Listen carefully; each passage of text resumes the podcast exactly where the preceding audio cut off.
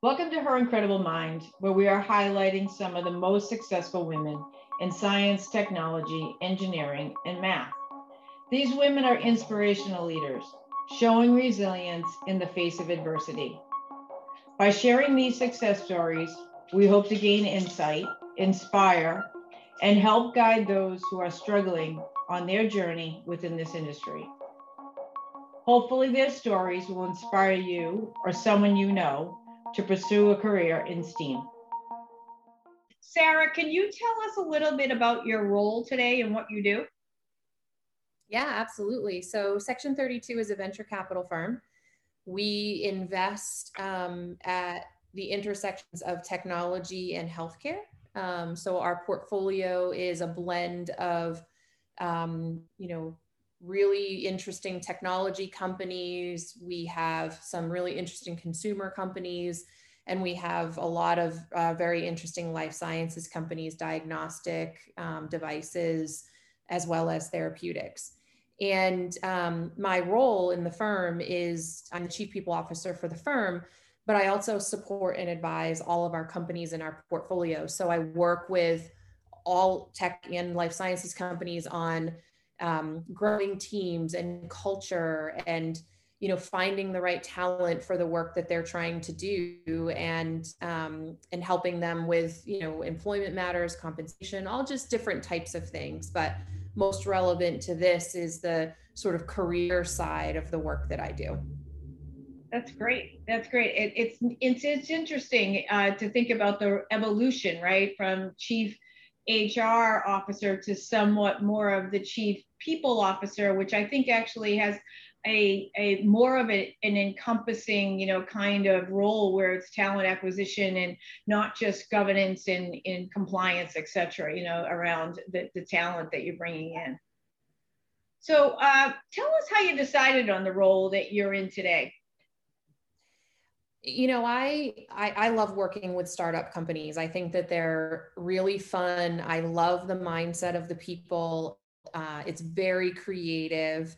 Um, I, I've always worked in life sciences. I love the mission of life sciences companies about, you know, trying to do the do good for patients and and and somehow create, you know, a better society for uh, the world that we live in. And um, and but I've always had this love affair with tech, and it's a fascinating industry to me. And so the opportunity at Section 32 was not only to work with people that I had worked with before that I love and, and really enjoy, but also to explore an industry that I've always had this fascination with. And at the same time, hold on to an industry that I love and, and would never leave. So um, it's a it's like the best of both worlds for me in terms of being able to work with life sciences companies still, but also now working with some really fascinating uh, technology companies and, and learning sort of what that industry is like.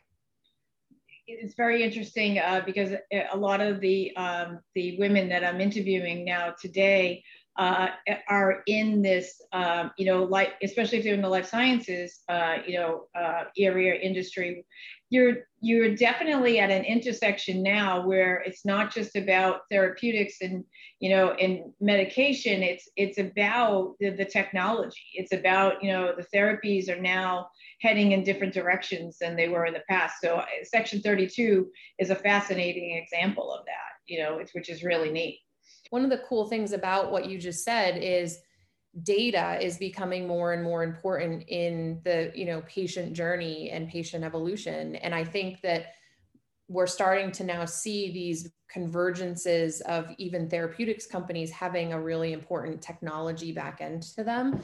And so i couldn't agree with you more with what you said Thank you. Thank you. Yeah, it's definitely one of the things we see more and more now. Uh, and, you know, data is now something where, um, you know, everyone needs to protect it and there's intellectual property to that, et cetera. So, yeah, it's definitely a, a new landscape with technology and life sciences, definitely. So what matters to you most about your, your you know, your, your role? When you're choosing a role, what, what matters to you most? The people.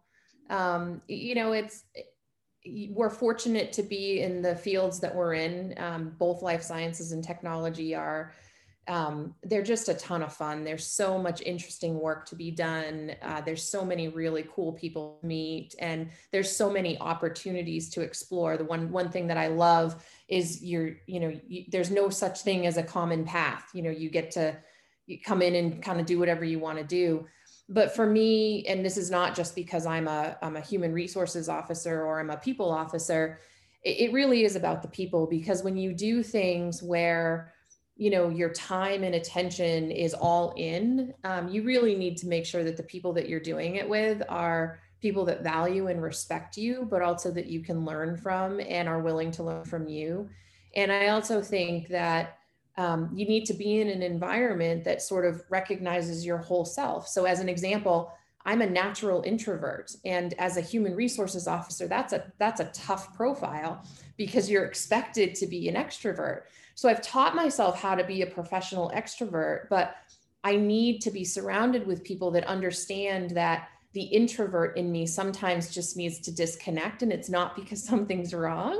It's just i need that moment or i need that hour or whatever the case may be. So you know to me the people are are, are the most important thing. That's great perspective. That is great perspective. And uh, I think that it's interesting to see that you uh, recognize, you know, something about yourself. And I think as women, sometimes we have a hard time doing that, but actually recognizing that, allowing yourself to have that time and, you know, kind of just accepting who you are is exactly what the journey is about, right? That's, that's what we want. Absolutely. Yeah. So, how did you decide uh, on this career? Were you always in in you know in life sciences in technology? No, it, it was very uh, accidental. So, I actually went to school to be a sports reporter, and I was uh, moonlighting at a very small station in New Hampshire and in the evenings and making no money. And so, to support myself during the day, I was working for a staffing firm, and you know, I ended up um, realizing that my dream of being an ESPN anchor was probably not going to come true. so I abandoned that and I started recruiting. And um, I found what I really loved about recruiting was I could talk to people about what motivates them and what excites them and what really gets the best of them and apply that to what avenues their careers might be interesting to take or, or what did they want to take and I could work with people to sort of realize those dreams. And um, so then from recruiting, I, I ended up uh, at one of a life sciences company helping them build and, and, and grow. And the CEO ended up talking me into becoming the head of HR for the company, which I knew nothing about. I knew nothing about HR. But again, one of the fun things about some of these industries that we get into is it's you know it's okay to take chances. It's okay to take risks. It's okay to fail. And i think a lot of times as women we tell ourselves that those things are not okay. And it and it actually really is. If i don't actually believe that it i believe that if you haven't failed you haven't learned. And so i um i took the leap and and now here we are 20 something years later and um, it's been an awesome journey. That's great. That's great to hear. Absolutely uh, so some industries are different. Your role is different in other industries, and I think within, you know, life sciences, as you've talked about, uh, you know, in uh, the the other questions that we were reviewing. But what what do you think is distinctly just different about the industry that you're in and the role that you're in? When you're in a venture capital firm or you're in an advisory capacity, which is what I am now, you're not a part of the team, right? You're, not a part of the day to day life. You don't live and breathe the culture and the, you know, the, and you don't have the deep relationships that you do when you're in what's called an operating role, where you're sort of firmly implanted in an organization. Now, I have that because I'm also the chief people officer for the firm, but the work that I do primarily is with our company. So I'm more of an advisor to the companies and so a lot of the work that I do, I have to be prepared to just say to them, okay, so this is what you're asking me for. Here's my perspective, or here's my help, or here's my advice. Take it or leave it. You know, let me know if I can help any further. And away they go. And, you know, maybe I hear from them in a month or two, or maybe I don't.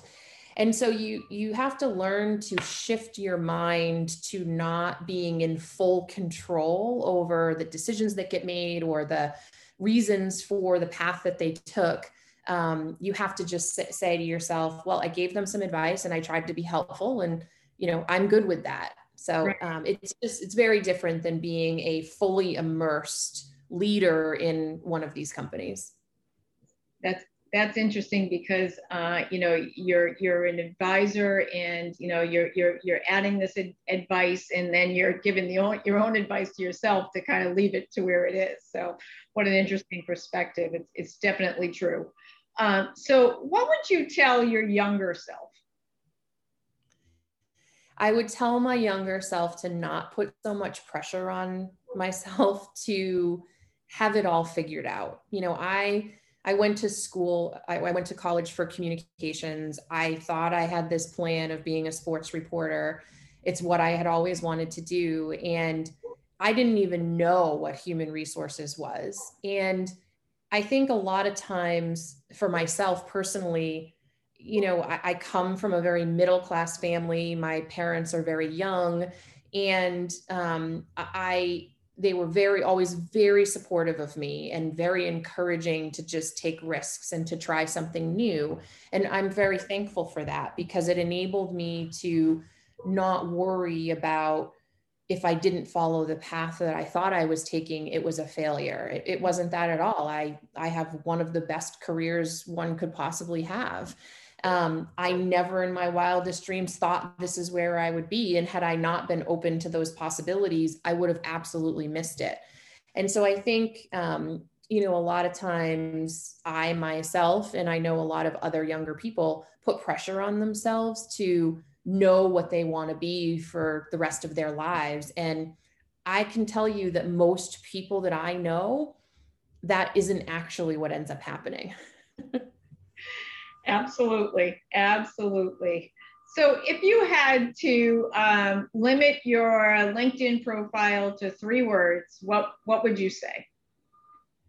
That's a really good question. So, I would say um, fun, passionate, and trusting. Thank you, Sarah. Thank you for being with us today. We hope uh, that you enjoyed uh, being here on Her Incredible Mind and telling your story because we appreciate you taking the time. It's been super fun. Thank you.